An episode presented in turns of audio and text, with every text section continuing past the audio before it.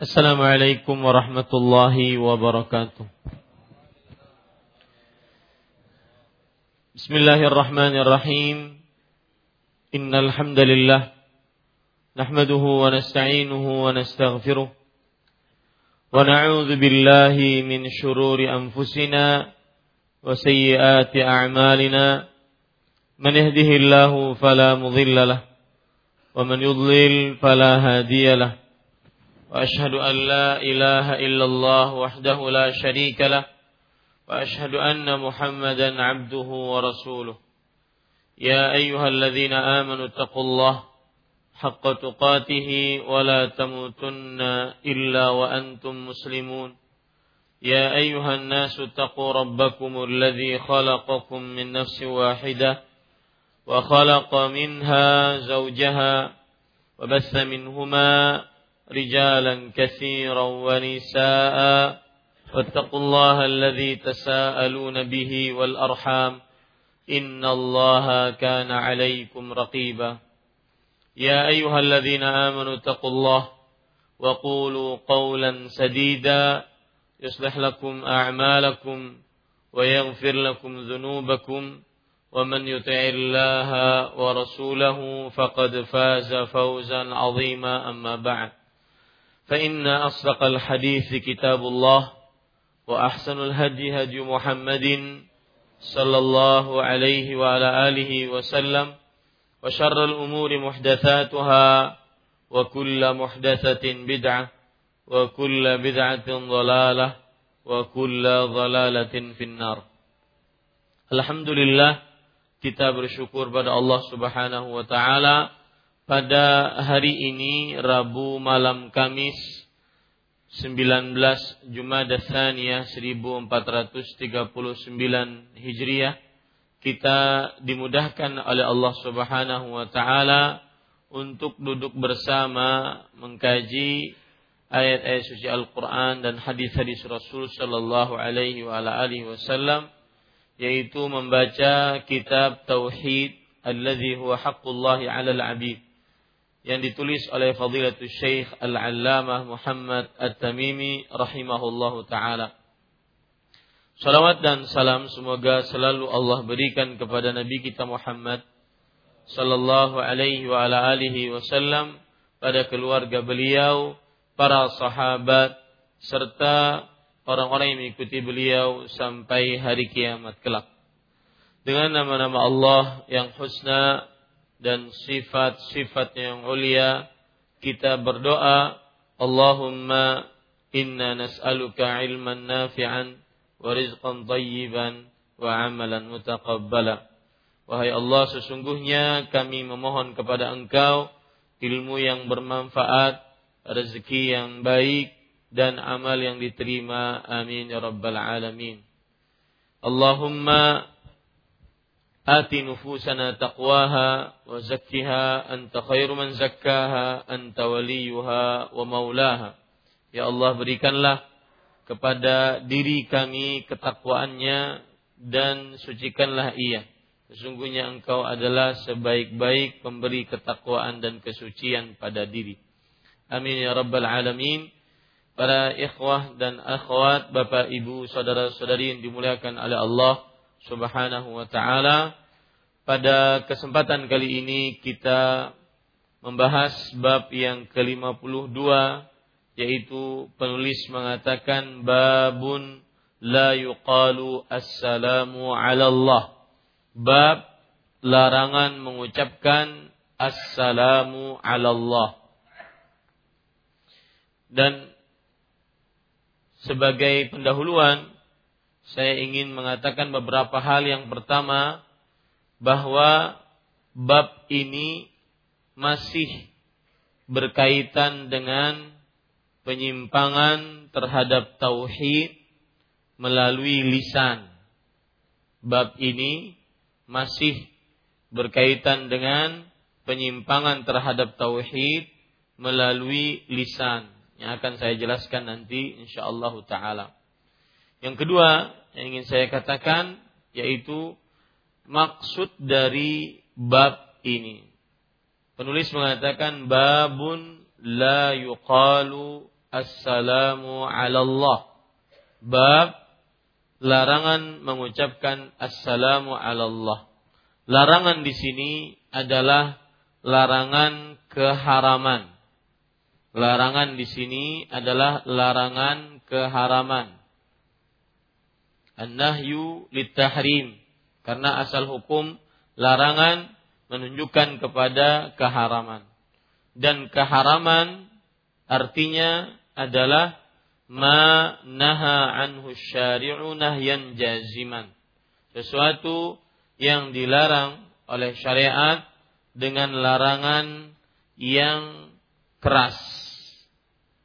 Ustuhiqqa bil azabi fa'iluhu amdan mutlaqa dan pelakunya diancam dengan siksa bagi siapa yang mengerjakannya dengan sengaja secara mutlak. Maka ketika penulis mengatakan larangan, larangan di sini menunjukkan kepada keharaman. Dan keharaman maksudnya adalah sesuatu yang dilarang oleh syariat dengan larangan yang keras. Makanya di sini maksudnya adalah larangan yaitu keharaman mengucapkan assalamu Allah. Kenapa dilarang atau apa dulu makna assalamu Allah? Ketika kita mengucapkan assalamu ala fulan maksudnya adalah berdoa. Berdoa yaitu mengucapkan semoga keselamatan atas engkau wahai fulan. Maka ini tidak diperbolehkan untuk Allah. Karena ketika seorang mengucapkan assalamu ala Allah, semoga Allah Subhanahu wa taala mendapatkan keselamatan berarti Allah Subhanahu wa taala tidak sempurna. Kalau seandainya kita doakan agar mendapatkan keselamatan. Karena berarti Allah Subhanahu wa taala tidak sempurna. Padahal Allah Subhanahu wa taala dialah Assalam. Dialah Allah yang memiliki keselamatan dan salah satu nama Allah adalah Assalam sebagaimana yang disebutkan dalam banyak ayat di antaranya Allah Subhanahu wa taala berfirman tentang ayat yang menyebutkan nama-namanya yang husna. Salah satu nama Allah adalah Assalam. Allah Subhanahu wa taala sebutkan di dalam surat Al-Hasyr surat ke-59 ayat 23. Huwallah alladzi la ilaha illa huwal malik al-quddus as-salam. Dialah Allah yang tidak ada ilah yang berhak diibadahi melainkan dia al-malik yaitu sang raja al-quddus yang maha suci as-salam yang maha sejahtera, yang maha selamat. Maka tidak diperbolehkan untuk mengucapkan assalamu ala Allah dikarenakan mengucapkan assalamu ala Allah berarti mendoakan keselamatan untuk Allah Subhanahu wa taala.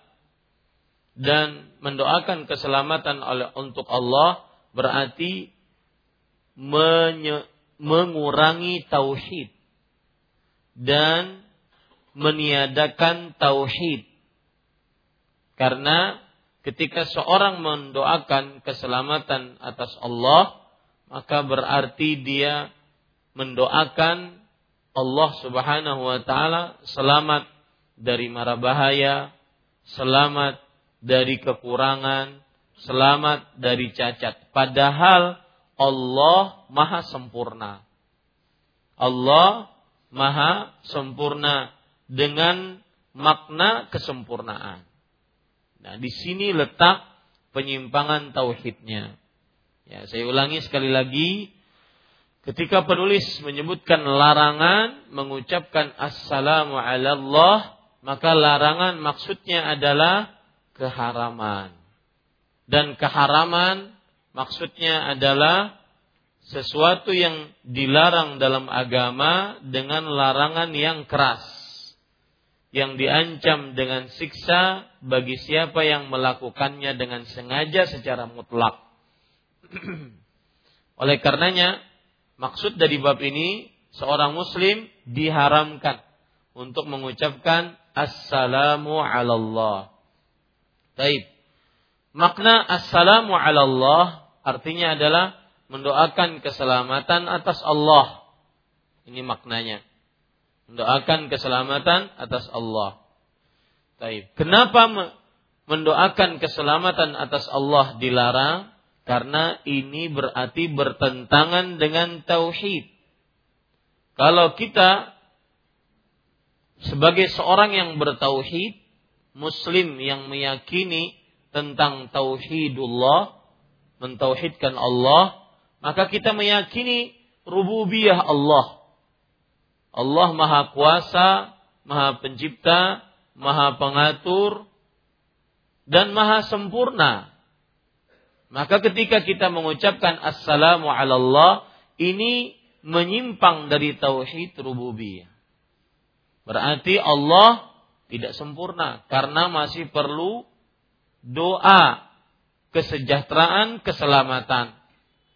Allah berarti tidak mempunyai rububiyah yang sempurna karena masih memerlukan doa untuk selamat dari kekurangan dan aib serta cacat. Di sini letak penyimpangan tauhid.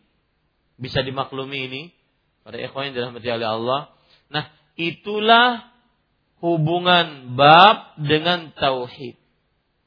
Itulah hubungan bab dengan tauhid, yaitu bahwa ucapan assalamu ala Allah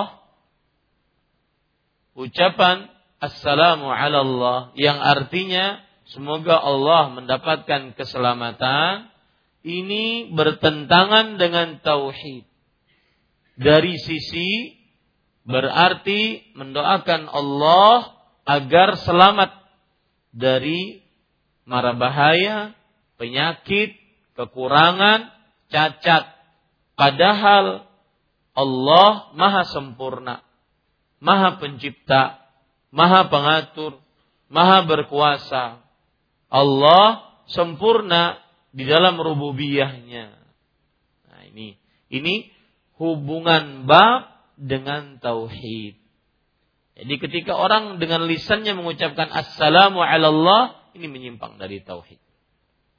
Kemudian poin selanjutnya yang penting juga adalah bab ini, bab yang ke-52, lanjutan dari bab ke-51. Bab 51 kita berbicara tentang tauhidul asma. Meyakini bahwa Allah Subhanahu wa taala satu-satunya yang mempunyai nama-nama yang kebaikannya sempurna. Nah, itu bab 51 membicarakan tauhid tentang Asmaul Husna.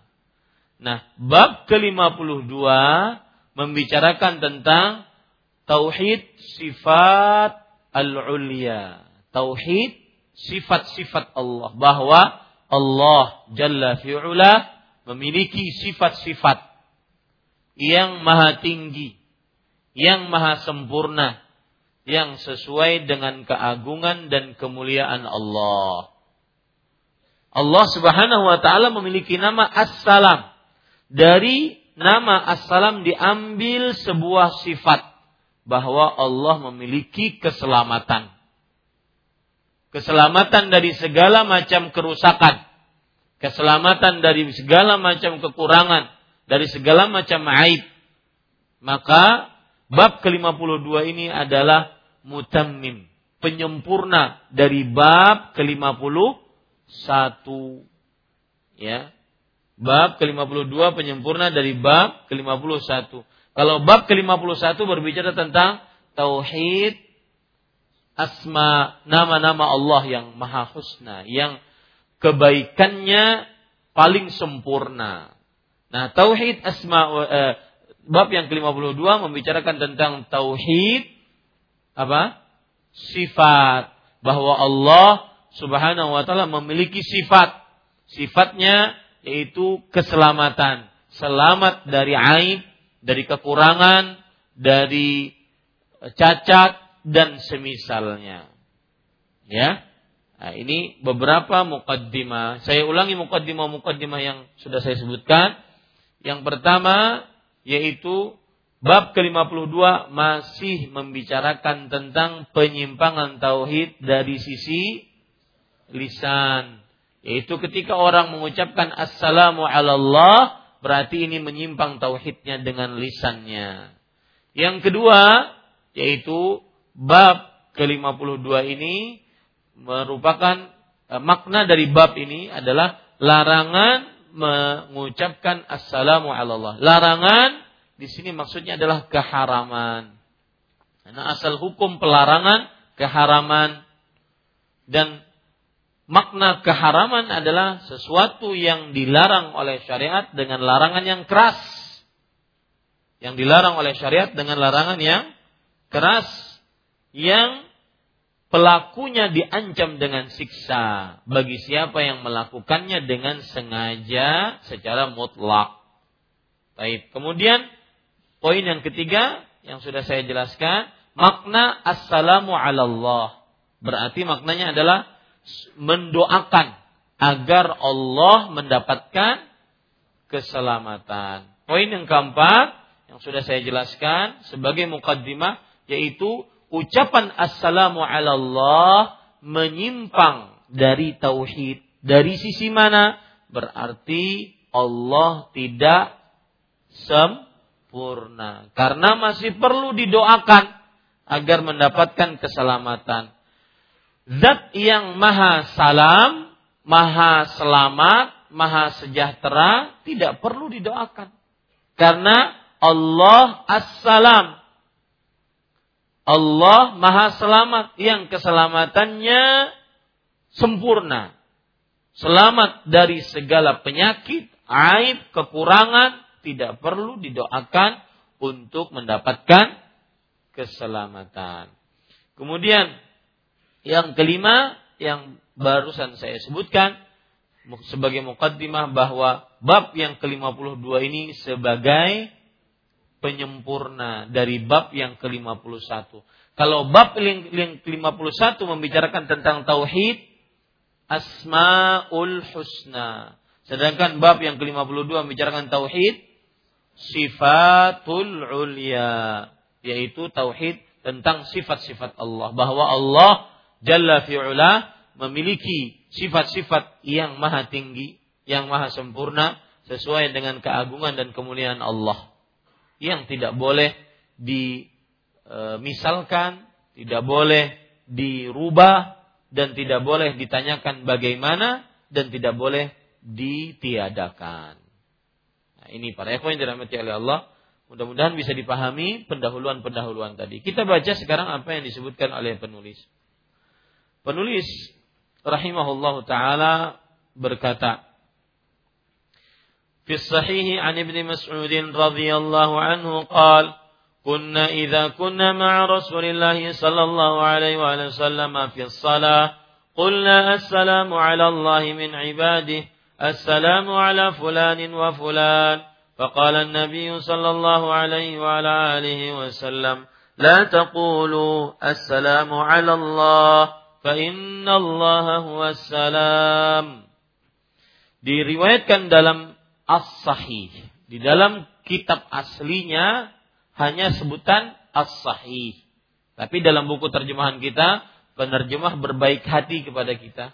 Langsung mengatakan sahih Bukhari dan Muslim. Dan istilah penulis Syekh Muhammad At-Tamimi rahimahullah di dalam kitab beliau kalau seandainya mengucapkan as-sahih maka maknanya baik itu hadis ada di dalam kitab Sahih Bukhari dan Muslim atau hadis ada di dalam Sahih Bukhari atau hadis ada dalam Sahih Muslim saja. Nah, itu kaidah di dalam kitab tauhid apabila penulis Syekh Muhammad At-Tamimi rahimahullah mengatakan as-sahih maka beliau maksudkan adalah sahih Bukhari dan Muslim atau sahih Bukhari saja atau sahih Muslim saja. Dan ini adalah kebiasaan penulis. Beliau senantiasa setelah bab menyebutkan hadis atau ayat yang berkenaan dengan bab. Ya, kemudian menyebutkan perkataan-perkataan para ulama. Makanya jarang eh, atau belum ada bahkan yang mengoreksi kitab ini. Karena semuanya berdasarkan dari Al-Qur'an dan hadis Rasul sallallahu alaihi wasallam. Baik. Diriwayatkan dalam Sahih Al-Bukhari dan Muslim. Sahih Al-Bukhari dan Muslim adalah dua kitab hadis sahih yang kedua-duanya kaum muslimin bersepakat bahwa kedua-duanya adalah asahhi kutubin fil Islam ba'dal Quran. Kitab yang paling dua kitab yang paling sahih setelah Al-Qur'an di dalam agama Islam. Ya, dan ini menjadi rujukan dalam uh, hadis-hadis Rasul sallallahu alaihi wasallam menurut keyakinan ahlu sunnah wal jamaah. Taib Sahih Bukhari dan Sahih Muslim dan para ulama telah bersepakat bahwa hadis-hadis yang ada dalam kitab Sahih Bukhari dan Sahih Muslim adalah hadis-hadis yang paling sahih di antara kitab-kitab hadis pokok lainnya. Dari Ibnu Mas'ud radhiyallahu anhu. Ibnu Mas'ud adalah sahabat Rasulullah Sallallahu Alaihi Wasallam. Nama aslinya Abdullah bin Mas'ud bin Ghafil bin Habib bin Syamakh dan beliau bertemu uh, keturunannya dengan Rasulullah Sallallahu Alaihi Wasallam yaitu pada kakek Rasulullah Sallallahu Alaihi Wasallam mudrikah. Ya kakek Rasulullah Sallallahu Alaihi Wasallam mudrikah. Dan kakek Rasulullah Sallallahu Alaihi Wasallam mudrikah itu adalah kakek Nabi Muhammad Sallallahu Alaihi Wasallam yang uh, Muhammad bin Abdullah ini bapak. Kita mulai dari kakek bin Abdul Muttalib bin Hashim bin Abdi Mana bin Qusay bin Kilab bin Murrah bin Lu'ay bin Murrah bin Ka'ab bin Lu'ay bin Ghalib bin Fihir. Fihir ini Quraisy. Ya. Bin Malik bin Nadhr. Bin Nadhr bin Kinanah bin Khuzaimah bin Mudrikah kakek Nabi Muhammad SAW yang ke 15 bertemu dengan uh, Abdullah bin Mas'ud pada kakek Nabi Muhammad SAW yang ke 15. Baik. Pada yang dirahmati oleh Allah, Al-Imam Al-Zahabi yang bermadhab Al-Syafi'i dalam kitab beliau Syiar Alamin Nubala, sejarah orang-orang terkenal, beliau mengatakan tentang uh, sahabat Nabi Abdullah bin Mas'ud radhiyallahu anhu ini. Beliau mengatakan al-imam al-bahr. Ulama besar. Al-bahr. Yang luas ilmunya. Faqihul ummah. Ahli fikih dari umat ini. Abu Abdurrahman al-Hudhari. Kunyah beliau Abu Abdurrahman al-Hudhari. Kemudian karena minas sabiqin al-awwalin. Beliau termasuk sahabat-sahabat Nabi yang e, generasi pertama masuk dalam agama Islam, Abdullah bin Mas'ud. Wa min nujaba'il alamin dan termasuk dari pemimpin-pemimpin e, di dalam agama Islam sealam semesta. Syahida Badran dan beliau termasuk pejuang perang Badar. E, pejuang perang Badar itu termasuk keistimewaan di antara para sahabat dan ahli sejarah sering menyebutkan sahabat ini mengikuti perang Badar, sahabat ini tidak mengikuti. Kenapa? Karena sahabat yang mengikuti perang Badar tidak sama dengan sahabat yang tidak mengikuti perang Badar. Yang masuk Islam sebelum Fathu Mekah, sebelum penaklukan kota Mekah, tidak sama kedudukannya dengan sahabat yang masuk Islam setelah penaklukan kota Mekah. Dan al-fadlu lil mubtadi. Selalu seperti itu. Wa in ahsanal muqtadi. Dan karunia, kemuliaan, keutamaan bagi siapa yang memulai meskipun yang mengikutinya lebih baik. Bagi siapa yang memulai, meskipun yang mengikutinya lebih baik. Makanya disebutkan syahidah Badran. Kenapa disebutkan sebagai pejuang perang Badar? Karena orang yang mengikuti perang Badar, maka jika dia mas meninggal diampuni dosanya. Jika dia pun masih hidup juga diampuni dosanya. Apa pun yang dia kerjakan setelah peperangan Badar, niscaya dijamin dosanya diampuni oleh Allah Subhanahu wa taala. Dan Abdullah bin Mas'ud hajar hijratain. Beliau seorang yang berhijrah dua kali. Hijrah pertama ke negeri Habasyah, Ethiopia, dan hijrah yang kedua ke negeri ke kota Madinah. Para yang dirahmati oleh Allah Subhanahu wa taala dan Abdullah bin Mas'ud radhiyallahu anhu termasuk seorang yang uh, min aktsari sahabat riwayatan lil hadis. Sahabat Nabi yang paling banyak meriwayatkan hadis Rasul sallallahu alaihi wasallam. Dan termasuk sahabat Nabi yang pintar. Makanya disebut dengan al-bahr, al-imamul bahr, yaitu ulama besar yang luas ilmunya. Kenapa? Disebabkan beliau menerima langsung 70 surat dari mulut Rasulullah sallallahu alaihi wa ala alihi wasallam. Bahkan sampai beliau mengatakan, Wallahi inni la'alamu bi kitabillah. Demi Allah, aku adalah orang yang paling paham tentang Al-Quran. Kalau seandainya ada orang yang lebih pintar dariku tentang Al-Quran dan tablughuhul mati e, bisa di bisa dilalui perjalanan menuju kepadanya dengan menaiki onta, niscaya aku akan ke sana untuk mengadu dengannya. Ini menunjukkan bukan kesombongan dari Abdullah bin Mas'ud radhiyallahu anhu, akan tetapi beliau ingin menunjukkan kepada kaum muslimin bahwa yang paling patut di eh, diambil pelajaran tentang Al-Quran salah satunya adalah aku. Agar orang-orang faham bahwa beliau yang paling patut untuk diambil ilmunya tentang Al-Quran. Dan Abdullah bin Mas'ud terkenal dengan salah satu sifat yang luar biasa, di antaranya yaitu beliau adalah zabun adzabu anis sunnah. Artinya seorang yang teguh menegakkan sunnah dan membela sunnah Nabi Muhammad SAW menghilangkan perbuatan bid'ah.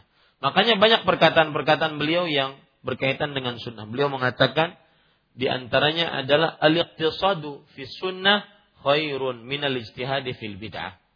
Artinya eh, sederhana beramal tetapi sesuai dengan sunnah maka itu lebih baik daripada berlebih-lebihan tapi melakukan perbuatan bid'ah.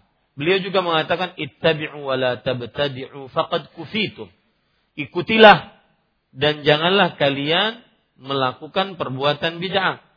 Sungguh dengan mengikuti itu sudah cukup bagi kalian. Mengikuti di sini maksudnya mengikuti Nabi dan para sahabatnya radhiyallahu anhum wa ardahum. Nah, ini para ikhwan yang dirahmati oleh Allah Subhanahu wa taala. Taib. Kita masuk dan beliau wafat para ikhwan yang dirahmati oleh Allah Subhanahu wa taala pada tahun 32 Hijriah. Beliau wafat pada tahun 32 Hijriah. Beliau bercerita, semula apabila kami sholat bersama Nabi Muhammad Sallallahu Alaihi Wasallam. Kata-kata apabila kami sholat, sholat di sini maksudnya adalah eh, duduk tasyahud akhir tatkala sholat. Sholat di sini maksudnya adalah duduk tasyahud akhir tatkala sholat. Apabila kami sholat bersama Nabi Muhammad SAW, kami mengucapkan Assalamu ala Allah min ibadih. assalamu ala fulan wa fulan. Artinya, semoga keselamatan untuk Allah dari para hamba-hambanya. Ini berarti hamba-hambanya mendoakan agar Allah selamat. Dan semoga keselamatan untuk si fulan dan si fulan. Si fulan dan si fulan maksudnya di sini adalah uh, para malaikat yaitu Jibril, Mikail, semoga keselamatan untuk para malaikat. Maka Nabi Muhammad SAW bersabda, janganlah. Kata janganlah adalah larangan. Dan asal hukum larangan menunjukkan kepada keharaman. Ya, asal hukum larangan menunjukkan kepada haraman. Sebelumnya saya ingin mengingatkan tadi, semoga keselamatan untuk Allah dari para hambanya. Sekali lagi ini doa dari hambanya agar Allah selamat. Di sini penyimpangan tauhid. Ya. Karena tidak pantas Allah yang mempunyai nama As-Salam, yang mempunyai sifat keselamatan, selamat dengan keselamatan yang sempurna, mendapatkan doa dari makhluk-makhluknya. Ya, ini menyimpang dari tauhid. Tauhid apa tadi? Tauhid rububiyah. Ya, para ikhwan yang dirahmati oleh Allah Subhanahu wa taala. Baik. Kemudian semoga keselamatan untuk si fulan dan dan si fulan. Si fulan dan si fulan dalam riwayat yang lain yaitu riwayat Bukhari, assalamu ala Jibril wa Mikail. Makanya yang dimaksud dengan si fulan dan si fulan adalah semoga keselamatan untuk Jibril dan Mikail. Silakan azan dulu. Ya, kita lanjutkan para ikhwan yang dirahmati oleh Allah Subhanahu wa taala. Kemudian e, berarti tadi semoga keselamatan untuk si fulan dan si fulan maksudnya siapa? Jibril dan Mikail. Berdasarkan hadis riwayat Bukhari ya di dalam Kitabul Adzan bab at-tasyahud fil akhirah. Nah, kemudian maka Nabi Muhammad SAW bersabda, "Janganlah kalian mengucapkan. Ini janganlah adalah larangan. Di situ bahasa Arabnya la taqulu. La di situ ada lamun nahiyah. Larangan. Ya, lam yang menunjukkan kepada pelarangan. Dan para ulama mengatakan al aslu fin nahi tahrim. Asal hukum larangan menunjukkan kepada keharaman janganlah kalian mengucapkan assalamu ala Allah. Semoga keselamatan untuk Allah. Karena sesungguhnya Allah adalah assalam.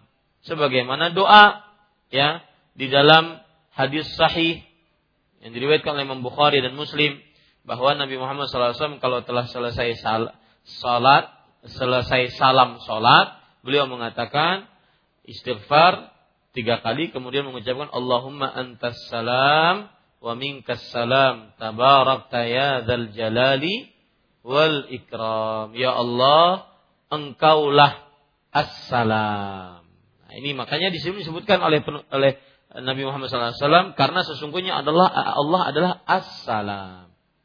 Allah adalah assalam sebagaimana hadis tadi dan begitu juga di dalam ayat yang tadi surat Al-Hasyr Allah Subhanahu wa taala berfirman dalam surat Al-Hasyr surat yang ke 59 eh, ayat 23. Huwal huwallahu la ilaha illa huwa al-malik al-quddus as-salam. Taib ya. Maka uh, tidak boleh kita mengucapkan assalamu ala Allah. Taib.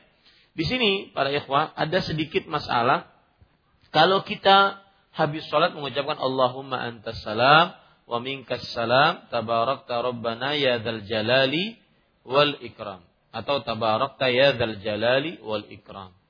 Sebagian ada yang menambahkan wa ilaika ya'udus salam. Pernah mendengar?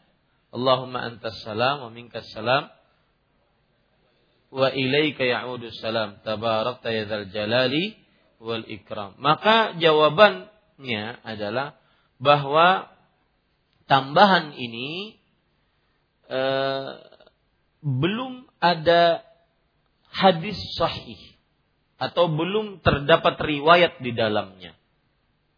Belum terdapat riwayat di dalamnya kecuali di dalam kitab As-Sunan yang ditulis oleh Imam Al-Baihaqi.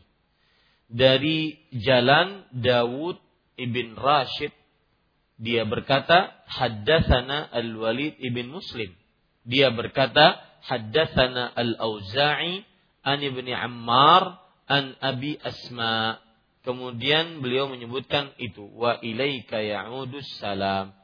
Dan di dalam riwayat ini Al-Walid ibn Muslim ya, yang tadi salah seorang perawinya Al-Qurashi uh, beliau ini termasuk dari perawi yang disebutkan di dalam kitab-kitab As-Sunnah dan beliau hafal hadis. Beliau kuat hafalannya kecuali beliau sering melakukan tadlis yaitu penipuan di dalam periwayatan hadis. Maka derajatnya adalah lemah. Makanya Imam Ad-Daruqutni mengatakan, "Kana al-Walid ibnu Muslim yursil yarwi anil Auza'i ahadith indal Auza'i an syuyukhin du'afa an syuyukhin qad adrakahumul Auza'i fayasqutu asma ad-du'afa wa yaj'aluha anil Auza'i an Nafi' an Ata' Walid sering meriwayatkan hadis secara mursal beliau saya contohkan Walid mendengar hadis sebenarnya dari seorang uh, dari syekh-syekh yang lemah. Kemudian dia juga mendengar dari syekh-syekh yang kuat. Nah, hadis yang dari syekh-syekh yang lemah ini dia putar ke sini. Nah, terjadilah tadlis namanya tadlis taswiyah. Makanya dia e, tambahan ini lemah tambahan ini lemah. Wa ilaika ya'udus salam, tambahannya apa? Lemah. Ini para ikhwan yang dirahmati Allah. Jadi yang benar Allahumma antas salam wa minkas salam tabarakta ya dzal jalali wal ikram saja. Adapun Allahumma antas salam minkas salam ilaika ya'udus salam fahayyina rabbana bis salam maka ini belum ada tambahannya yang sahih dari hadis-hadis Rasul sallallahu alaihi wasallam. Baik, Alhamdulillah selesai dan ini cuma satu hadis saja ya. Kandungan bab tafsir as-salam. Sudah saya jelaskan ya, tafsir as-salam ya bahwasanya as-salam maksudnya adalah di sini eh, nama Allah. Nama Allah yang menunjukkan kepada sifat bahwa Allah mempunyai nama as-salam dan mempunyai dari nama assalam tersebut sebuah sifat. Sifatnya yaitu keselamatan yang dimiliki oleh Allah Subhanahu wa taala. Kemudian assalam merupakan ucapan selamat ya. Assalam merupakan ucapan selamat. Nah, ini maksudnya adalah bahwa ketika kita mengucapkan assalamualaikum kita bisa maksudnya adalah mengucapkan e, keselamatan. Semoga keselamatan atas yang kita ucapkan salam kepadanya. Maka ini tidak pantas untuk kita berikan kepada Allah Subhanahu wa taala. Yang ketiga, hal ini tidak sesuai untuk Allah. Kenapa tidak sesuai? Siapa yang bisa menjawab? Tadi tadi saya ulang-ulang. E, karena Allah yang maha pemberi keselamatan. Ada jawaban lain? Hmm. Karena bertentangan dan tauhid. Tauhid apa? Tauhid rububiyah. Bahwa kalau kita mengucapkan doa keselamatan untuk Allah berarti Allah kurang sempurna. Allah tidak mempunyai uh, kesempurnaan mutlak. Padahal Allah subhanahu wa ta'ala mempunyai kesempurnaan mutlak. Ini sebabnya kita dilarang untuk mengucapkan assalamu ala Allah. Yang keempat, alasannya karena assalam adalah salah satu asma Allah. Dialah yang maha memberi keselamatan dan hanya kepadanya kita memohon keselamatan. Malah sebaliknya semestinya kita yang memohon keselamatan kepada Allah Subhanahu wa taala. Taib. Yang kelima, telah diajarkan kepada para sahabat ucapan penghormatan yang sesuai untuk Allah. Apa maksudnya? Telah diajarkan kepada para sahabat yang uh, ucapan penghormatan untuk Allah. Jadi sahabat Nabi ketika mengucapkan assalamu ala Allah itu sebenarnya ingin apa? Menghormati siapa? Allah. Maka sudah diajarkan oleh Rasulullah gantiannya yaitu at-tahiyyatu lillah, as-salawatu wat-thayyibat. Assalamu alayka ayyuhan. Itu ucapan untuk menghormati Allah Subhanahu wa taala. Dan di sana ada berbagai macam uh, lafaz at-tahiyyatu salawatu thayyibatu lillah. Itu juga lafaz yang sahih. Ya. Uh, at-tahiyyatu lillah, as-salawatu wat-thayyibat itu juga lafaz yang sahih dalam hadis-hadis yang sahih. Dan itu adalah ucapan penghormatan dari seorang hamba kepada siapa? Allah. Bukan dengan mengucapkan assalamu Allah. Nah, di sini kita ambil pelajaran. Jika Anda melarang sesuatu, maka harus menghadirkan gantiannya. Itu salah satu metode pendidikan yang sering dicontohkan oleh Rasulullah SAW langsung. Beliau melarang sesuatu, tetapi beliau memberikan solusinya. Sama ini, beliau mengucapkan assalamu ala Allah, tidak boleh mengucapkan salam atas Allah. Ya, mendoakan keselamatan untuk Allah tidak boleh. Tetapi ucapkanlah kalau kalian ingin memberikan penghormatan, ya, maka pengagungan ucapkanlah at-tahiyyatu lillah, as-salawatu wat-tayyibat.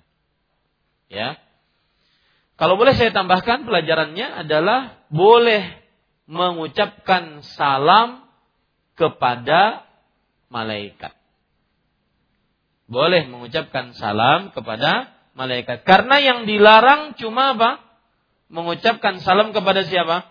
Allah. Sedangkan kepada para malaikat boleh. Dan buktinya apa? Bahwa Aisyah radhiyallahu anha menjawab salamnya Jibril.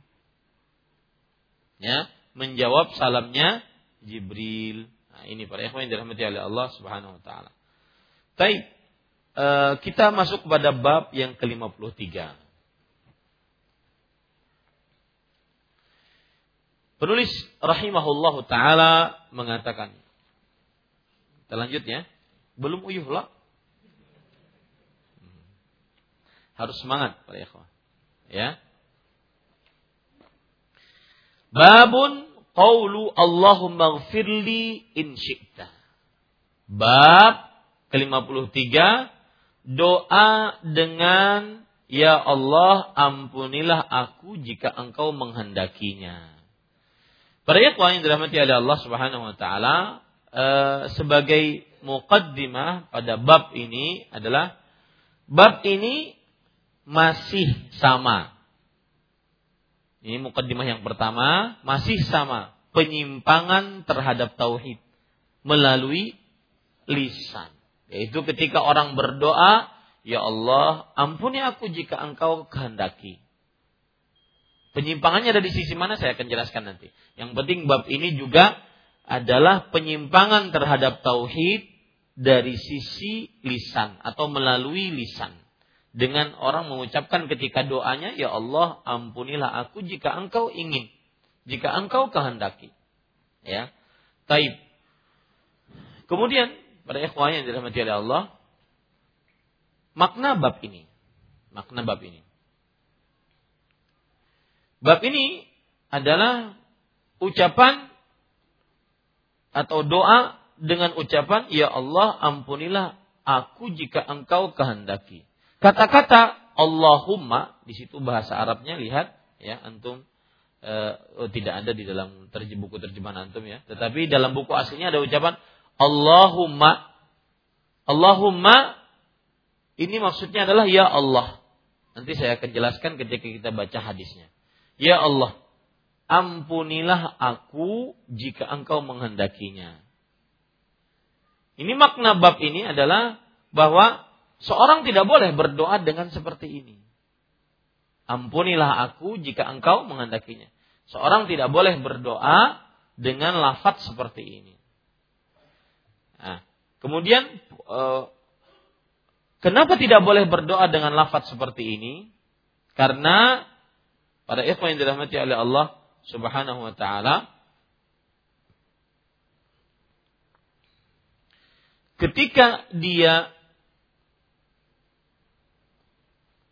berdoa dengan lafaz seperti ini ini menunjukkan kepada penyimpangan tauhid. Berarti Allah terpaksa mengabulkan doanya. Padahal tidak ada seorang pun yang bisa memaksa Allah Jalla fi'ula. Ketika dia berdoa seperti ini, berarti dia sedang melakukan penyimpangan terhadap akidah tauhid. Kenapa? Karena berarti Allah terpaksa. Sedangkan Allah maha kuat, maha perkasa, tidak ada yang mampu memaksanya. Nah, di situ letak penyimpangan terhadap tauhidnya, ya. Berarti Allah maha ter, eh, Allah terpaksa kalau seandainya ada orang berdoa, ya Allah ampuni aku jika engkau kehendaki. Nah, ini seakan-akan Allah terpaksa. Taib.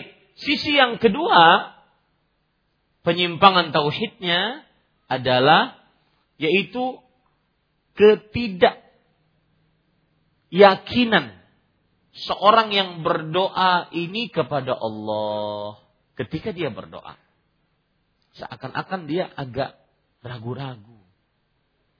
Ya, seakan-akan dia agak ragu-ragu, tidak yakin kepada Allah sehingga mengucapkan jika engkau menghendaki. Tidak yakin. Seperti orang datang kepada orang kaya minjem duit 10 juta. Ya. Minjem pang duit itu pun mun hakun. Nah, itu tidak benar. Itu jadi dia seakan-akan kepada orang kaya ini amun juang bari nih orang. Nah, ya lah. Nah ini pada ikhwan yang dirahmati oleh Allah subhanahu wa ta'ala. Inilah yang berkaitan dengan bab ini terhadap penyimpangan tauhid dari dua sisi. Yang pertama, dia meyakini atau dengan ucapan ini menyimpang dari tauhid bahwa Allah terpaksa mengabulkan doanya. Berarti penyimpangan tauhid apa ini? Rububiyah. Allah terpaksa Penyimpangan tauhid rububiyah. Ya, padahal Allah Maha Kuasa, Maha Perkasa, Maha Agung, Maha Besar. Tidak ada yang bisa memaksanya. Satu. Yang kedua, penyimpangan tauhid apa? Uluhiyah. Bahwa dia ragu ketika dia meminta kepada Allah. Allah sanggup nggak ngasih. Makanya dia mengucapkan apa? Jika engkau menghendaki. Nah, ini para ikhwan yang dirahmati oleh Allah Subhanahu wa taala. Baik.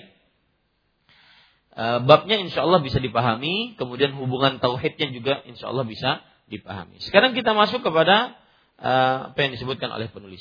Fis sahih. Nah, ini sama nih. An Abi Hurairah radhiyallahu an anna Rasulullah sallallahu alaihi wa ala alihi wasallam qala لا يقول أحدكم اللهم اغفر لي إن شئت اللهم ارحمني إن شئت ليعزم المسألة فإن الله لا مكره له ولمسلم وليعظم الرغبة فإن الله لا يتعظمه شيء أعطاه diriwayatkan dalam As-Sahih penerjemah buku kita berbaik hati kepada kita Sahih Bukhari dan Muslim dari Abu Hurairah radhiyallahu anhu bahwa Rasulullah sallallahu alaihi wasallam bersabda janganlah ada seseorang di antara kalian yang berdoa Ya Allah, ampunilah aku jika engkau menghendaki. Atau berdoa, Ya Allah, limpahkanlah rahmatmu kepadaku jika engkau menghendaki. Tetapi hendaklah berkeinginan kuat dalam permohonannya itu. Karena sesungguhnya Allah tiada sesuatu pun yang memaksanya untuk berbuat sesuatu. Baik, kita ambil dari Abu Hurairah. Abu Hurairah radhiyallahu anhu nama asli beliau adalah Abdurrahman bin As-Sakhr Ad-Dausi radhiyallahu an. Dan Abu Hurairah radhiyallahu anhu beliau terkenal dengan kunyahnya. Dan Abu Hurairah radhiyallahu anhu wafat pada tahun 59 Hijriyah. Imam Az-Zahabi rahimahullahu taala menyebutkan di dalam kitab eh, beliau Syiar Alamin Nubala tentang Abu Hurairah Al-Imam Al-Faqih, ulama besar ahli fikih, Al-Mujtahid, ahli ijtihad. Al-Hafidh yang menghafal hadis Rasul sallallahu alaihi wasallam. Sahibu Rasulillah sallallahu alaihi wasallam Abu Hurairah Ad-Dausi Al-Yamani, Sayyidul Hufadhil Athbat Beliau adalah sahabat Rasul Shallallahu Alaihi Wasallam eh, yang berkunyah Abu Hurairah yang berasal dari kaum Daus dari negeri Yaman. Dan beliau adalah pemimpinnya para penghafal hadis yang sangat kuat hafalannya.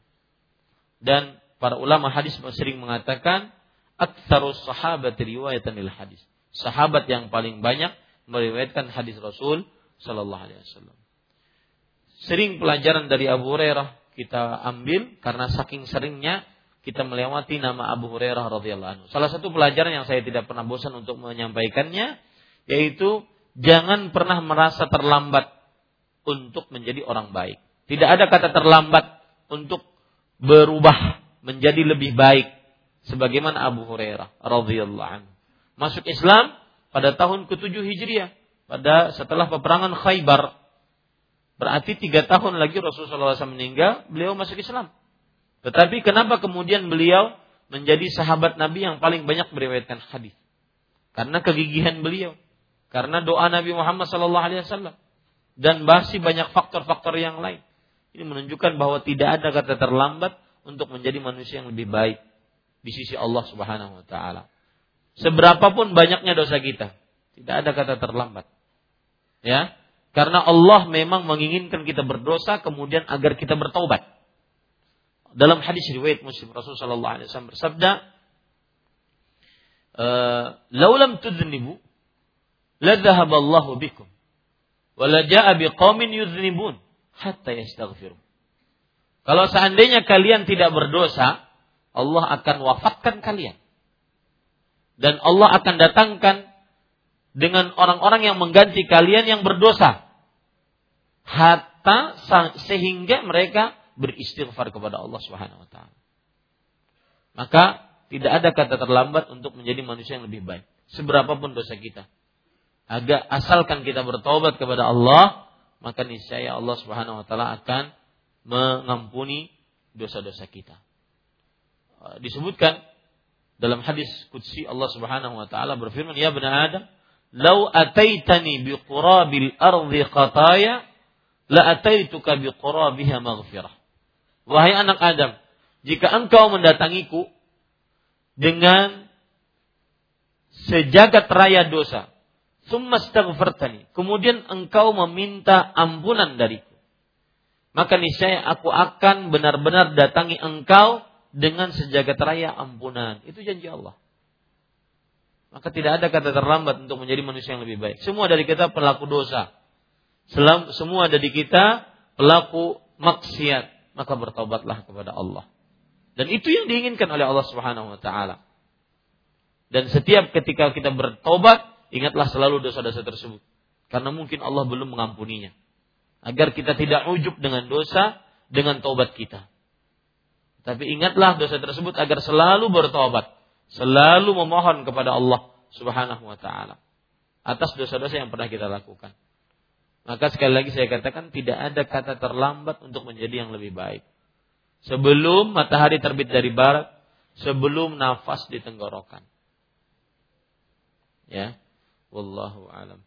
Tapi pada ikhwan yang dirahmati oleh Allah, pelajaran yang kedua dari Abu Hurairah adalah kegigihan seorang anak agar orang tuanya mendapatkan petunjuk dari Allah. Jalla fi'ulah, masuk dalam agama, dalam agama Islam. Sering sekali Abu Hurairah radhiyallahu anhu beliau mendoa mendakwahi ibunya agar masuk Islam. Sampai-sampai beliau sering disakiti oleh ibunya dengan perkataan. Sampai-sampai beliau pernah suatu hari mendakwahi ibunya agar masuk Islam, sampai ibunya men, menghina merendahkan Rasulullah Sallallahu Alaihi Wasallam yang sangat menyedihkan beliau. Maka akhirnya beliau pergi sambil menangis menuju Rasulullah Sallallahu Alaihi Wasallam, tetapi bukan ingin e, mengeluhkan ibunya, akan tetapi ingin agar Rasulullah sallallahu alaihi wasallam mendoakan ibunya. Maka kata Rasulullah sallallahu alaihi wasallam, "Allahumma hdi umma Abi Hurairah." Ya Allah, ampuni dosa-dosa, ampu eh berikan petunjuk ibunya Abu Hurairah. Maka akhirnya dengan doa Rasulullah sallallahu alaihi wasallam tersebut, akhirnya ibunya Abu Hurairah radhiyallahu anhu masuk dalam agama Islam. Maka kita sebagai anak Jangan pernah bosan apabila kita mendapati orang tua kita masih menyimpang dari jalan Allah, masih bermaksiat, mungkin melakukan kesyirikan, main dukun, main jimat, tukang ramal dan semisalnya ataupun masih melakukan perbuatan mengadang dalam agama ya yang belum ada contohnya dari Rasulullah SAW dan di zaman sekarang sangat banyak. Yang ketiga, mungkin masih melakukan maksiat-maksiat besar, berzina, minum berjudi, main wanita, membunuh, maka tidak pernah bosan. Jangan pernah bosan untuk menasihati, mengajak orang tua kembali kepada jalan Allah Jalla fi'ula. Ini para ikhwan dirahmati Allah. Ini saya sesuai dengan usaha kita untuk mengajak orang tua kita taat kepada Allah, maka sebesar itu pula petunjuk kemudahan datang dari Allah Subhanahu wa taala. Allah berfirman dalam surah Al-Ankabut, "Walladzina jahadu fina lanahdiyannahum subulana. Dan orang-orang yang berjuang di jalan kami, sungguh kami akan benar-benar berikan petunjuk kepada mereka kepada jalan-jalan kami. Jangan pernah bosan. Sekali mendakwahi orang tua, maka dakwahilah. Terus dakwahilah. Ditolak, ditolak dakwahi lagi, ditolak dakwahi lagi, terus. Dan jangan lupa berdoa sebelum didakwahi. Saya eh, kemarin tertegun dengan pesan dari kawan saya, Syekh Dr. Abu Abdul Muhsin Firanda Dirja hafizahullah taala beliau mengatakan sebagian manusia kadang melakukan usaha baru berdoa. Ini sebuah kekeliruan. Berdoalah sebelum berusaha. Berdoa kepada Allah sebelum berusaha. Karena ketika kita berdoa, niscaya Allah Subhanahu wa taala akan memudahkan usaha kita. Baik. Uh, dari Abu Hurairah radhiyallahu anhu Rasulullah sallallahu alaihi wasallam bersabda, "Janganlah." Sekali lagi, kata janganlah ini adalah pe, peng, pela, pelarangan dan kela, e, pelarangan menunjukkan kepada keharaman. Ada seseorang di antara kalian, siapa pun itu, ya, di antara kalian siapa pun itu, laki-laki, perempuan, kaya, miskin, tua, muda, ya, laki-laki, perempuan sama saja. Janganlah salah seorang yang antara berdoa Ya Allah, ampunilah aku jika engkau menghendaki. Allahumma artinya sebenarnya adalah ya Allah. Di asal asal penulisannya sebenarnya adalah Allahumma itu ya Allah. Jadi tulisannya adalah Allahumma. Ini dirubah ya asalnya adalah ya Allah. Ya-nya dihilangkan, maka diganti dengan mim di belakangnya. Menjadi Allahumma. Yang artinya sama, wahai Allah, panggilan. Ya. Allahumma gfirli. Lihat di sini. Ighfirli.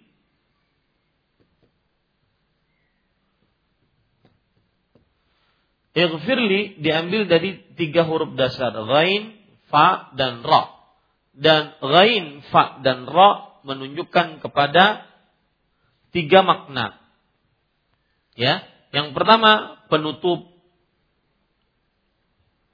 Sebagaimana kata Arab Nabi Muhammad sallallahu alaihi wasallam ketika menaklukkan kota Mekah, beliau masuk ke dalam Masjidil Haram dengan menaiki onta wa ala ra'sihi mighfar.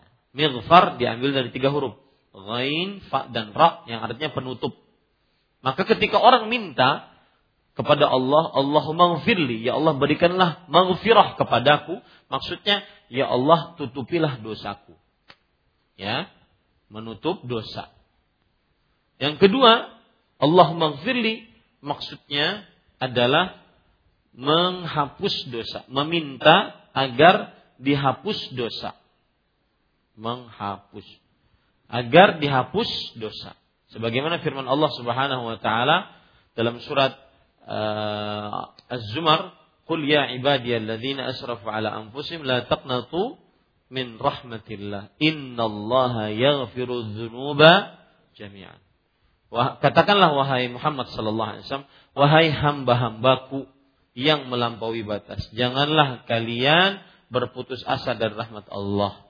Sesungguhnya Allah mengampuni dosa-dosa seluruhnya. Maksudnya mengampuni dosa-dosa seluruhnya adalah menghapuskan dosa-dosa. Ini makna kalau orang berdoa Allah maghfirli. Yang ketiga, makna dari kalau orang berdoa maghfirli adalah uh, uh, dosa diganti, penggantian. Ya, dosa diganti dengan pahala. Dosa diganti dengan dengan pahala. Sebagaimana disebutkan oleh Allah dalam surat Al-Furqan.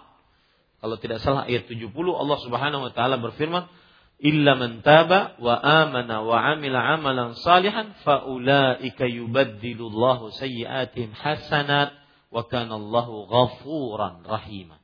Kecuali orang bertobat, beriman dan beramal saleh, maka mereka lah orang-orang yang dosa-dosa mereka diganti dengan pahala. Sebesar dosa, sebesar itu pula pahala yang akan dia dapat kalau dia bertobat kepada Allah dan Allah Maha Ghafur. Lihat. Ya, Ghafur berarti mengganti dosa dengan pahala. Maka ini maksud ketika orang berdoa, Allahumma ghafirli. Ya Allah, tutuplah dosaku. Ya Allah, hapuskanlah dosaku sehapus-hapusnya. Ya Allah, gantilah dosaku dengan dengan kebaikan atau dengan pahala. Kemudian para ikhwan yang dirahmati oleh Allah, penulis mengatakan janganlah salah seorang di antara kalian ketika berdoa mengucapkan Allah maghfirli in syi'ta. Kata-kata in syi'ta ya, jika engkau menghendaki in syi'ta. Nah, di sini letak penyimpangan tauhidnya. Jika engkau menghendaki. Penyimpangan tauhid yang sudah saya sebutkan di sini ada dua. Yang pertama yaitu tauhid rububiyah bahwa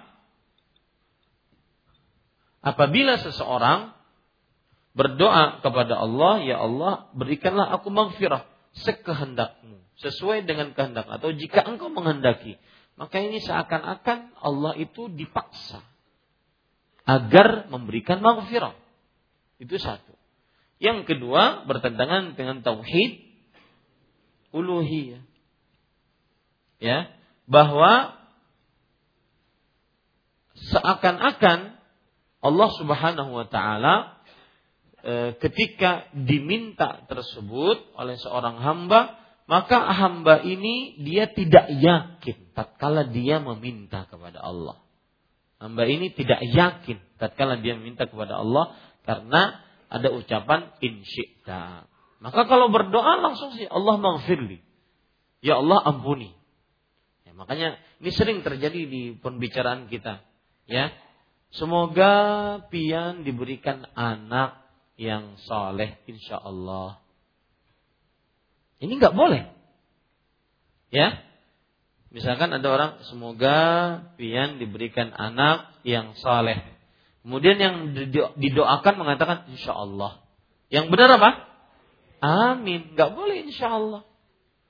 Ya, ini para ikhwan yang dirahmati Allah Subhanahu wa taala. Jadi penyimpangannya dari dua sisi, tauhid rububiyah dan tauhid uluhiyah. Tauhid rububiyah penjelasannya bahwa orang yang berdoa dengan Allahumma gfirli in ya Allah berikan maghfirah kepadamu kepadaku jika engkau kehendaki berarti dia menganggap Allah itu dipaksa.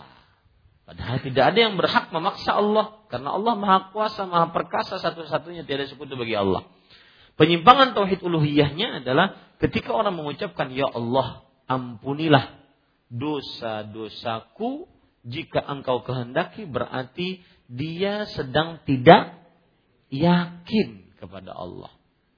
Ya, ini dia. Wallahu a'lam. Kemudian di sini Allahumma arhamni in syi'ta. Para ikhwah, irhamni. Para ulama mengatakan apabila ada ucapan Allah maghfirli digandeng dengan Allah marhamni, maka maksudnya adalah jadi kalau ada orang berdoa, ini dicatat, kalau seandainya ada orang berdoa, Allah maghfirli, Allah warhamni. Rabbighfirli warhamni. Ya kan? Ada ya? Rabbighfirli warhamni. Ya Allah berikanlah aku maghfirah. Dan ya Allah rahmatilah aku. Maka kalau ini di dua-dua ini digandeng, maksudnya berarti maghfirah adalah minta ampunan dosa-dosa yang telah lalu. Dan rahmat adalah minta petunjuk yang akan datang. Nah, itu dia. Catat. Catatnya apa Ustaz? Catat. Ini harus didekte. Ya. Baik. Apabila ada doa di dalamnya penyebutan permintaan maghfirah dan permintaan rahmat secara bersamaan maka maksud minta maghfirah adalah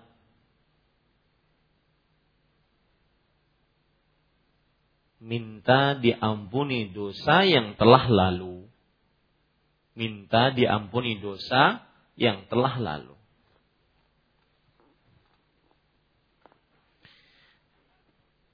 Dan maksud minta rahmat adalah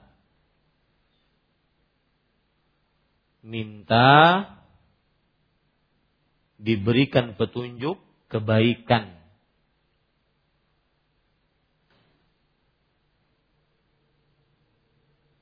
untuk waktu akan datang. Untuk waktu akan datang. Minta diberikan waktu keba eh, petunjuk kebaikan untuk waktu akan datang. Jadi kalau orang berdoa Rabbighfirli warhamni itu mencakup dunia dan akhirat sebenarnya. Nah, itu sebenarnya seperti itu. Ya, itu yang ingin saya ungkapkan. Jadi indahnya kalau orang berdoa Rabbighfirli warhamni dan itu di, kita baca ketika kapan? Duduk di antara dua sujud. Allah maghfirli, ya Rabbi warhamni wajburni warfa'ni warzuqni wahdini wa'afini. Tujuh kata. Allah maghfirli warhamni warzuqni eh apa? Rabbi warham Rabbi warhamni wajburni warfa'ni warzuqni wahdini wa'afini. Tujuh kata. Ya. Adapun ucapan wa'fu anni belum ada dalilnya. Belum ada tambahan riwayat itu. Hanya wa'afini saja. Ya. Nah, ini indahnya orang kalau berdoa Rabbighfirli warhamni. Karena berarti dia minta dosa yang telah lalu dia diampuni dan dirahmati untuk yang akan datang. Nah ini para yang dirahmati oleh Allah Subhanahu wa taala. Baik. Ini pun tidak boleh mengucapkan insyikta jika engkau kehendaki. Kemudian Rasulullah SAW mengatakan, tetapi hendaklah berkeinginan kuat dalam permohonannya itu. Ya, berkeinginan kuat maksudnya adalah bulat. Dan itu sesuai dengan adab dalam berdoa. Rasul sallallahu alaihi wasallam bersabda, "Innallaha la yaqbalu du'aan min qalbin lahin ghafil." Sesungguhnya Allah tidak menerima sebuah doa dari hati yang lalai dan terlena. Di dalam e, riwayat yang lain tentang adab dalam berdoa adalah Ud'ullah wa antum muqinuna bil ijabah. Di riwayat Imam Tirmidzi. Berdoalah kepada Allah dan dalam keadaan kalian yakin dikabulkan. Adapun kalau berdoa, ya Allah ampuni jika engkau kehendaki. Ini kayaknya nggak yakin. Ya, kayaknya nggak yakin. Karena sesungguhnya Allah tiada sesuatu pun yang memaksanya untuk berbuat sesuatu. Nggak ada yang memaksa Allah untuk mengampuni, memaksa Allah untuk merahmati tidak ada. Ya, baik. Dan disebutkan dalam riwayat Muslim waliyu'azzimal rabbah dan hendaklah ia membesarkan harapannya. Karena sesungguhnya Allah tidak merasa berat atas sesuatu yang dia berikan. Para ikhwah, Allah tidak akan pernah berat atas sesuatu yang pernah Allah Subhanahu wa taala berikan. Kenapa? Karena dalam surat Yasin ayat 82 ketika Allah menginginkan sesuatu hanya cukup mengucapkan kun. Innama amru idza arada syai'an an yaqula lahu kun fayakun. Sesungguhnya perkara Allah jika menginginkan sesuatu cukup mengatakan kun. Maka ini tidak perlu uh, susah-susah.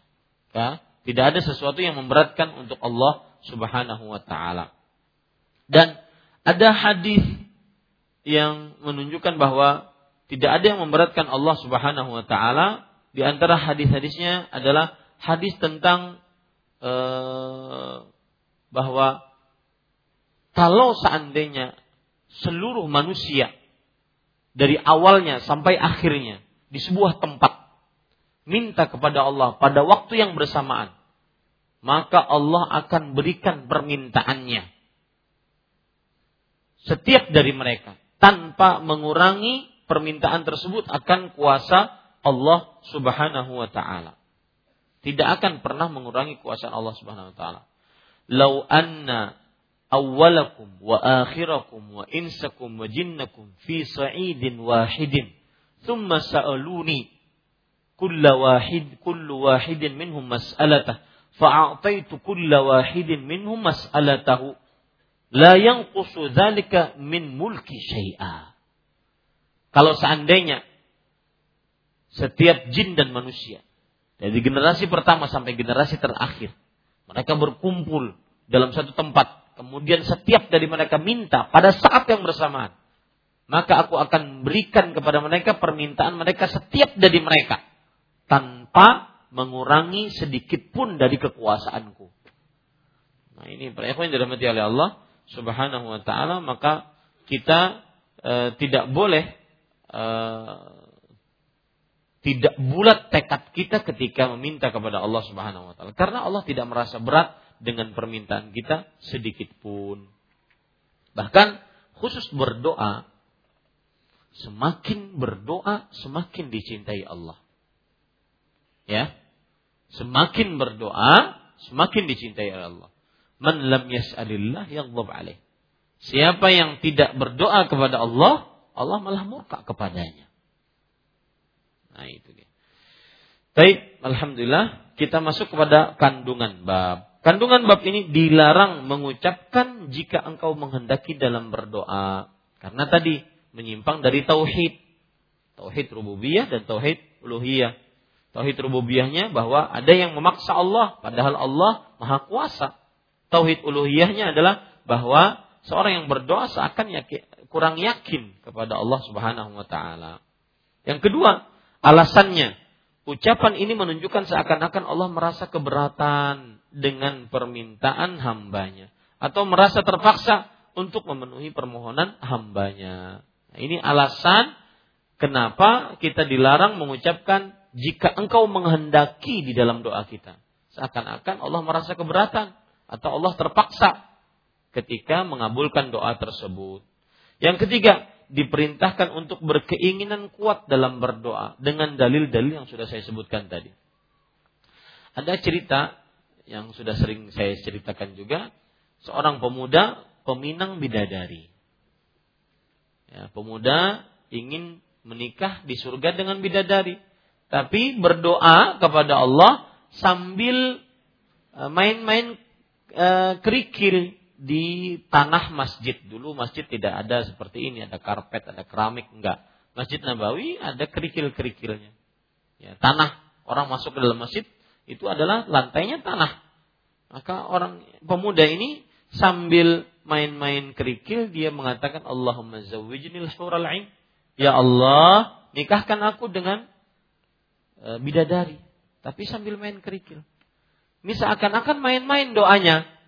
Orang kalau minta itu kan minta nangkat tangan, khusyuk, kemudian merendah, nangis-nangis, ya. Nah ini semestinya kalau orang berdoa dia harus benar-benar yakin. Makanya para ulama salaf mengatakan, "Wallahi inni la'lamu mata istajaballahi da'wati." Demi Allah, aku sangat mengetahui kapan Allah mengabulkan doa-doaku. Kemudian ditanya, "Mata dzalik?" Kapan itu? Idza da'utullaha bi khusyu'i qalbin. Jika aku berdoa kepada Allah dengan hati yang khusyuk. Aku yakin berarti Allah mengabulkan doaku. Ya. Kemudian yang keempat diperintahkan untuk membesarkan harapan dalam berdoa, yaitu yang dimaksud dengan husnudzan. Berdoa hendaknya selalu husnudzan. Sudah Ustaz. Betuhuk sudah berdoa Ustaz. Ya, ini kurang husnuzan sama Allah. Kata-kata tuhuk berdoa itu kurang husnuzan sama Allah. Ya. Orang sudah menikah, belum punya anak, ya. Maka dia mengatakan e, sudah berdoa, sudah sudah tuhuk, munyak sudah berdoa. Ini kurang husnuzan sama Allah. Bahkan pada saat yang bersamaan dia tidak yakin dengan kuasa Allah Subhanahu wa taala. Maka tidak boleh. Bukankah Rasulullah SAW bersabda, Eh, yustajabu ahadikum malam ya'jal. Doa kalian akan dikabulkan oleh Allah Subhanahu wa taala selama kalian tidak tergesa-gesa. Kemudian para sahabat bertanya, "Kaifa ya'jilu ya Rasulullah?" Bagaimana tergesa-gesanya dalam berdoa wahai Rasulullah? Yaqulu ahadukum da'autu da'uti falam yastajib Salah seorang dari kalian berdoa, aku telah ber, ber, berkata, aku telah berdoa, aku telah berdoa, tapi mana pengabulannya? Nah ini kata-kata mana, mana pengabulannya itu sama dengan tadi betul. Itu sama tadi itu. Nah, ini tidak boleh. Harus husnudzan ana inda dhanni 'abdi bi. Aku sesuai dengan sangkaan hambaku kepadaku. Kemudian masalah pengabulan doa ini para ikhwah. Ini ada memang rahasia Allah. Dan kita tidak tahu hamba yang lemah ini hamba kita ini hamba yang lemah tidak tahu mana yang lebih baik untuk kita. Ada orang yang berdoa langsung dikabulkan oleh Allah karena itu baik untuknya. Ada orang yang berdoa tidak dikabul-kabulkan oleh Allah. Setelah beberapa tahun baru dikabulkan karena itu baik untuknya. Ada orang yang berdoa tidak dikabulkan oleh Allah sesuai dengan permintaannya, tetapi ternyata Allah mempunyai rencana lain yang dia tidak rasakan. Allah mengabulkan sesuatu yang lain yang dia ternyata lebih baik dengan sesuatu pilihan Allah tersebut. Maka pilihan Allah terbaik untuk hamba dibandingkan pilihan hamba untuk dirinya sendiri. Catat itu baik-baik. Pilihan Allah terbaik untuk seorang manusia dibandingkan pilihan manusia untuk dirinya sendiri. Ya. Kenapa? Karena Allah memilih dengan ilmu pengetahuannya yang akan datang. Kita tidak tahu. Mungkin kita membenci keputusan ini. Tetapi Allah menjadikan sesuatu di dalamnya lebih baik. Wa asa an taqrahu syai'an wa yaj'alallahu fihi khairan katsir.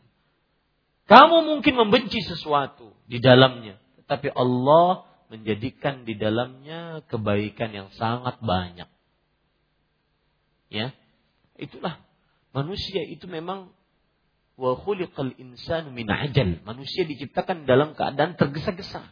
Tergesa-gesa memponis, tergesa-gesa menuduh, tergesa-gesa me, e, macam-macam. Akhirnya lupa dengan hikmah Allah dalam penciptaannya. Ya, demikian. Maka sering-sering berhusnuzan. Niscaya Allah Subhanahu wa taala akan memberikan yang terbaik sesuai dengan husnuzan kita. Ada sebagian orang begini, mau memulai usaha. Kemudian sehari dua langsung bilang ke saya, Ustadz, ini kejadian benar. Mun awalnya kayak ini pasti kada baik. Ya, ada ya? Ada? Ada nggak ya itu?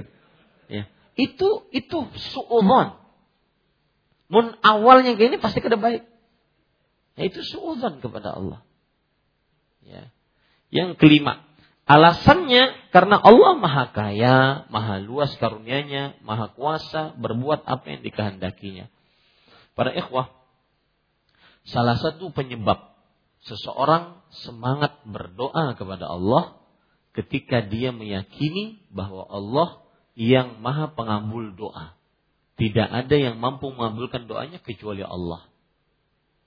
Itu yang membuat orang semangat. Pemahaman baliknya yang malas berdoa sebenarnya sedang kurang yakin dengan apa? Kuasa Allah. Coba ukur diri kita sekarang. Dalam kehidupan kita sehari-hari. Kepentingan kehidupan kita, hajat kita di dunia dan di akhirat. Berapa banyak kita berdoa kepada Allah? 24 jam Allah sediakan untuk kita sehari semalam 1440 menit. Kira-kira berapa menit kita berdoa kepada Allah? Sebesar doamu kepada Allah, sebesar itu pula sebenarnya keyakinanmu terhadap kuasa Allah. Dan sebesar itu pula pengabulan doa dari Allah. Hal tiga hal yang berkaitan satu dengan yang lainnya.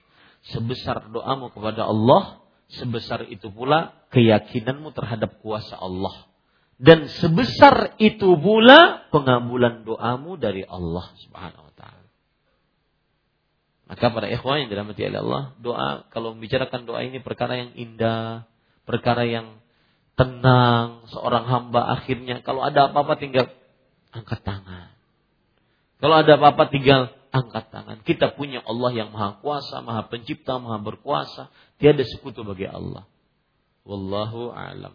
Nah. Barakallahu fiik wa fiik. Bolehkah berkata ya Allah berikanlah segera pekerjaan? Apakah pengangguran, eh, apakah penggunaan segera tersebut dibenarkan? Enggak, boleh. Ya, Bukankah Rasulullah SAW mengatakan liya'zimil masalah. Hendaklah dia bertekad dalam doanya. Ya, bertekad dalam doanya. Wallahu a'lam.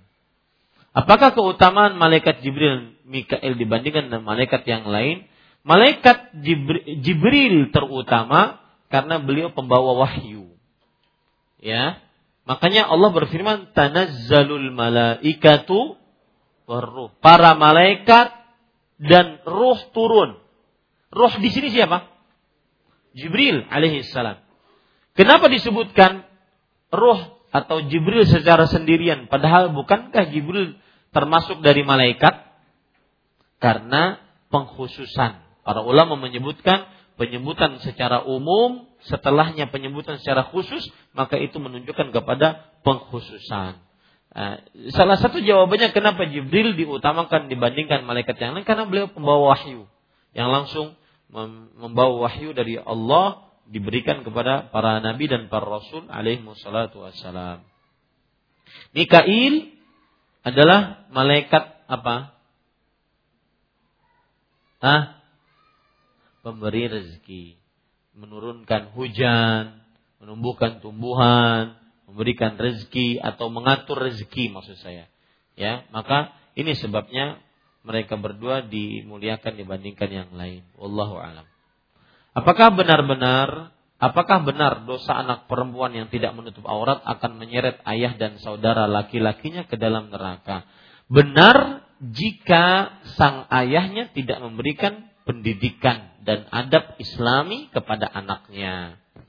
Adapun kalau seandainya anak eh, orang tuanya sudah berusaha semaksimal mungkin, maka Allah berfirman, "Wa anna laisa lil insani illa ma wa anna sa'yahu sawfa yura." Dan bahwasanya tidak ada manusia memiliki kecuali apa yang dia usahakan dan usahanya akan diperlihatkan. Begitu juga Allah berfirman, "La taziru waziratun wizra ukhra." Dosa tidak dipikul oleh selain yang mengerjakan dosa tersebut. Ya, itu sudah kaedah. Ya. Kecuali kalau seandainya orang tuanya tidak mengajari adab-adab Islami menutup aurat, maka masuk ke dalam hadis Rasul yang berbunyi dalam riwayat Imam Muslim, "Mamin muslimin atau mamin abdin yastarihillahu ra'iyah yamut yauma yamut wa huwa illa harramallahu alaihi jannah." Tidaklah seorang muslim diberikan kewenangan untuk memimpin kemudian dia meninggal pada hari dia meninggal melainkan dia eh, dalam keadaan dia menipu orang-orang yang di bawah pimpinannya yaitu istrinya, anak-anaknya diberikan macam-macam mainan, gadget yang melalaikan dia dari ketaatan kepada Allah, tidak diajari adab-adab Islami, tidak diajari akidah yang benar, maka dia akan diharamkan dari masuk surga. Nah itu. Wallahu alam. Saya punya orang tua, saya, saya punya seorang teman yang sudah mengenal sunnah. Tetapi kurang bisa berakhlak baik terhadap mertua. Karena sang mertua menyimpang dalam akidah. Seperti tidak mau sholat lagi karena katanya sholat adanya di hati. Benarkah sikap tersebut Ustaz? Bagaimana sikapnya yang tidak senang istri dan anaknya bertemu mertuanya tersebut karena takut terpengaruh bagaimana seharusnya sikap yang semestinya. Mohon nasihatnya. Ya, sebelumnya saya ingin mengingatkan, uh, buat pertanyaan yang mudah, jangan membuat pertanyaan yang membingungkan ustadznya. Saya punya teman, teman saya ini punya mertua. Enggak usah seperti itu. Ya, buat pertanyaan. Ya, bagaimana sikap bagaimana sikap seorang menantu terhadap mertuanya yang tidak mau sholat selesai. Saya punya teman, teman saya punya teman. Temannya lagi punya mertua. Ini nggak perlu ya para ikhwan. Dan juga ada kadang-kadang dalam pertanyaan begini.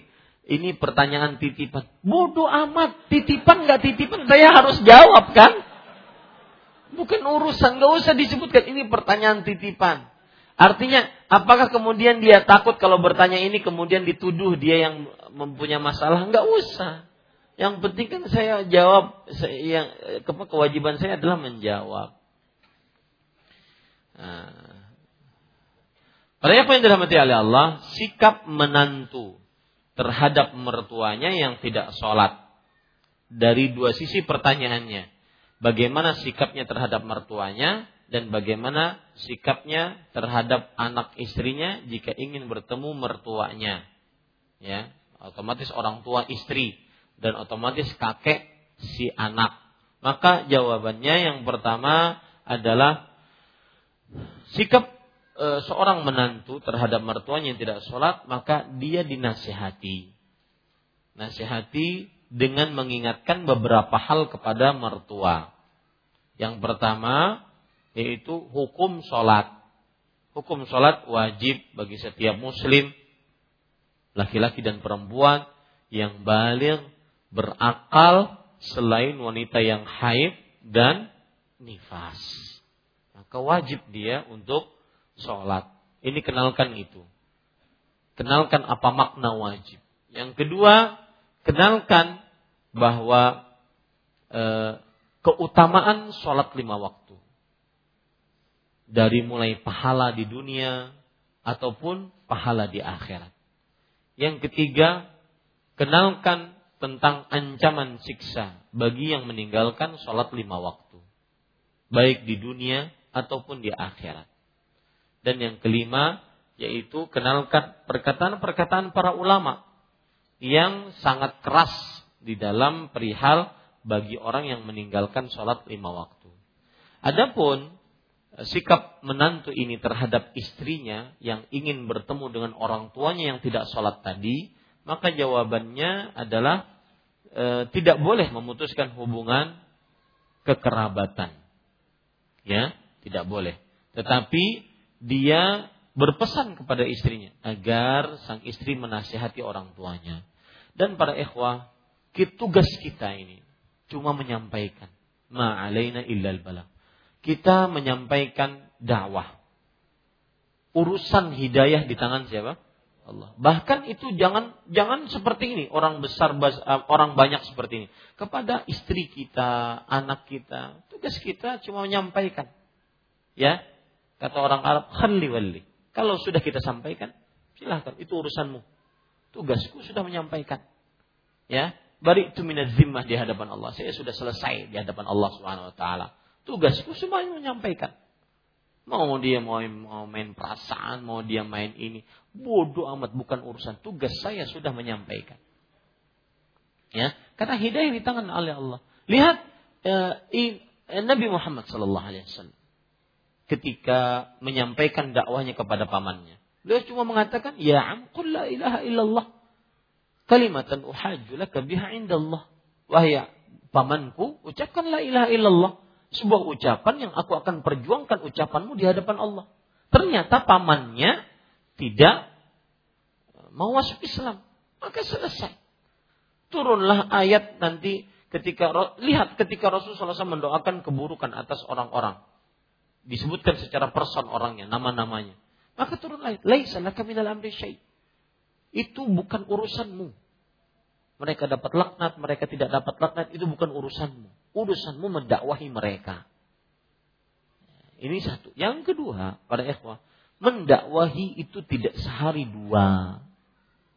Ya, mendakwahi itu harus dengan kesabaran.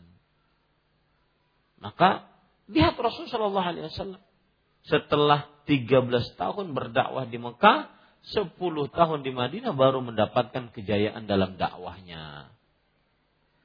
Dan ada hadis seorang nabi berdakwah nanti di hari kiamat tidak ada pengikutnya satupun. Nah, seperti itu. Wallahu alam. Barakallahu fiik wa fiik. Makna syirik terdiri dari ta'til dan tamsil atau tamsil saja. Kalau yang dimaksud e, syirik di dalam tauhid e, asma wa sifat, maka penyimpangan di dalam tauhid asma wa sifat adalah Salah satunya tamsil, memisalkan Allah dengan makhluknya. Seperti ada yang mengatakan pendengaran Allah seperti pendengaran makhluk. Maka ini adalah sebuah kesyirikan. Nah, sebuah kesyirikan. Kalau seandainya dia mengatakan itu bukan karena takwil, maka itu kesyirikan akbar mengeluarkan dari Islam. Ya. Adapun ta'til salah satu penyimpangan juga di dalam tauhid asma wa sifat yang artinya peniadaan meniadakan sifat-sifat Allah Subhanahu wa taala. Ini bukan kesyirikan, akan tetapi ini adalah pengingkaran terhadap nama-nama dan sifat-sifat Allah Subhanahu wa. Dan itu menyebabkan kepada kekufuran. Maka eh, Jahmiyah, Jahmi bin Safwan dikafirkan oleh para ulama karena mengingkari seluruh sifat-sifat Allah Subhanahu wa taala. Dia adalah pemimpin kaum Mu'attilah yang mengingkari dan meniadakan sifat-sifat Allah Subhanahu wa taala. Teman saya bertanya, apakah pengajian di Masjid Imam Syafi'i ada pelajaran ma'rifat? Ada bilang. Ini pengajian ma'rifat. Iya, kita ini belajar ma'rifatullah, mengenal Allah. Ma'rifat artinya apa sih? Mengenal Allah. Ya. Ya, kita belajar ma'rifat, mengenal Allah, apa hak-hak Allah. Ini pelajaran yang paling besar tentang ma'rifat, yaitu membicarakan tentang hak Allah. Ketika Rasulullah sallallahu alaihi wasallam bertanya kepada Mu'ad, "Ya Mu'ad, atadri ma haqqullahi 'ala al-ibad wa haqqul ibadi 'ala Allah?" Wahai Mu'ad, tahukah engkau haknya Allah atas hamba dan haknya hamba atas Allah? Kata Mu'ad, Allah wa Rasuluhu alam. Allah tidak, eh, Allah dan Rasulnya lebih mengetahui. Maka Rasulullah SAW mengatakan, Haqqullah alal ibad an ya'buduh wa la yushriku bi syai'an. Hendaklah kalian beribadah kepada Allah semata dan tidak mensyirikan Allah dengan sesuatu apa pun. Ini ma'rifat. Mengenal hak Allah Subhanahu wa taala.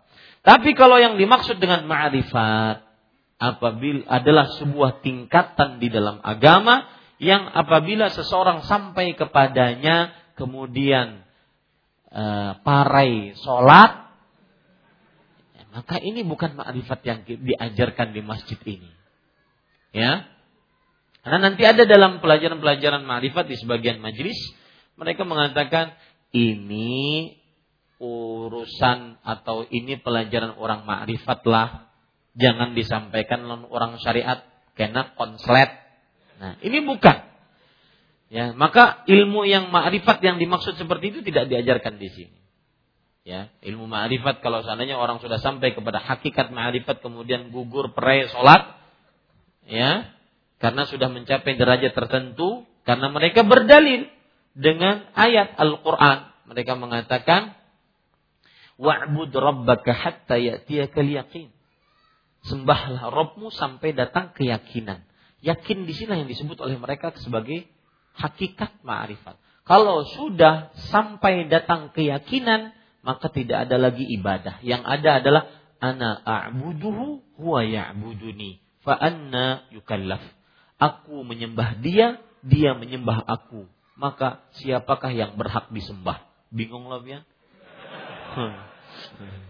Ulun gitu bingung. Ya, begitulah akidah yang membingungkan. Ya. Nah, kalau seandainya yang dimaksud dengan ma'rifat seperti itu maka bukan. Ya, mengenal Allah maksudnya adalah mengenal hak-hak Allah, mengenal nama-nama Allah, sifat-sifat Allah jalla fi'ala sehingga kita lebih bisa mengabdikan diri kepada Allah Subhanahu wa taala. Wallahu alam. Barakallahu fiik wa fiik. Bagaimana dengan doa semisal ya Allah sesungguhnya surga tidak pantas untukku, namun aku tidak mampu menahan siksa nerakamu. Maka masukkanlah aku ke dalam surgamu. Uh, ini berbalik-balik. Khairul hadi hadi Muhammad. Sebaik-baik petunjuk petunjuk Rasul Shallallahu Alaihi Wasallam. Dan Nabi Muhammad Wasallam mengatakan, haulah dan sekitar itu kami minta. Sekitar itu maksudnya apa? Kata seorang sahabat, ini as'aluhul jannah wa nar. Ya, aku berlindung, eh, aku meminta kepada Allah surga dan berlindung darinya neraka. Itu sudah cukup berdoa seperti itu. Tidak usah terlalu dibuat sajak. Nanti terlalu berlebihan, ya. Termasuk dari kaum mu'taduna fid du'a, orang-orang yang terlalu berlebihan di dalam doa. Kita cukupkan dengan kafaratul majlis. Subhanakallah bihamdik. Asyhadu an la ilaha illa anta astaghfiruka wa atubu ilaik. Wassalamualaikum warahmatullahi wabarakatuh.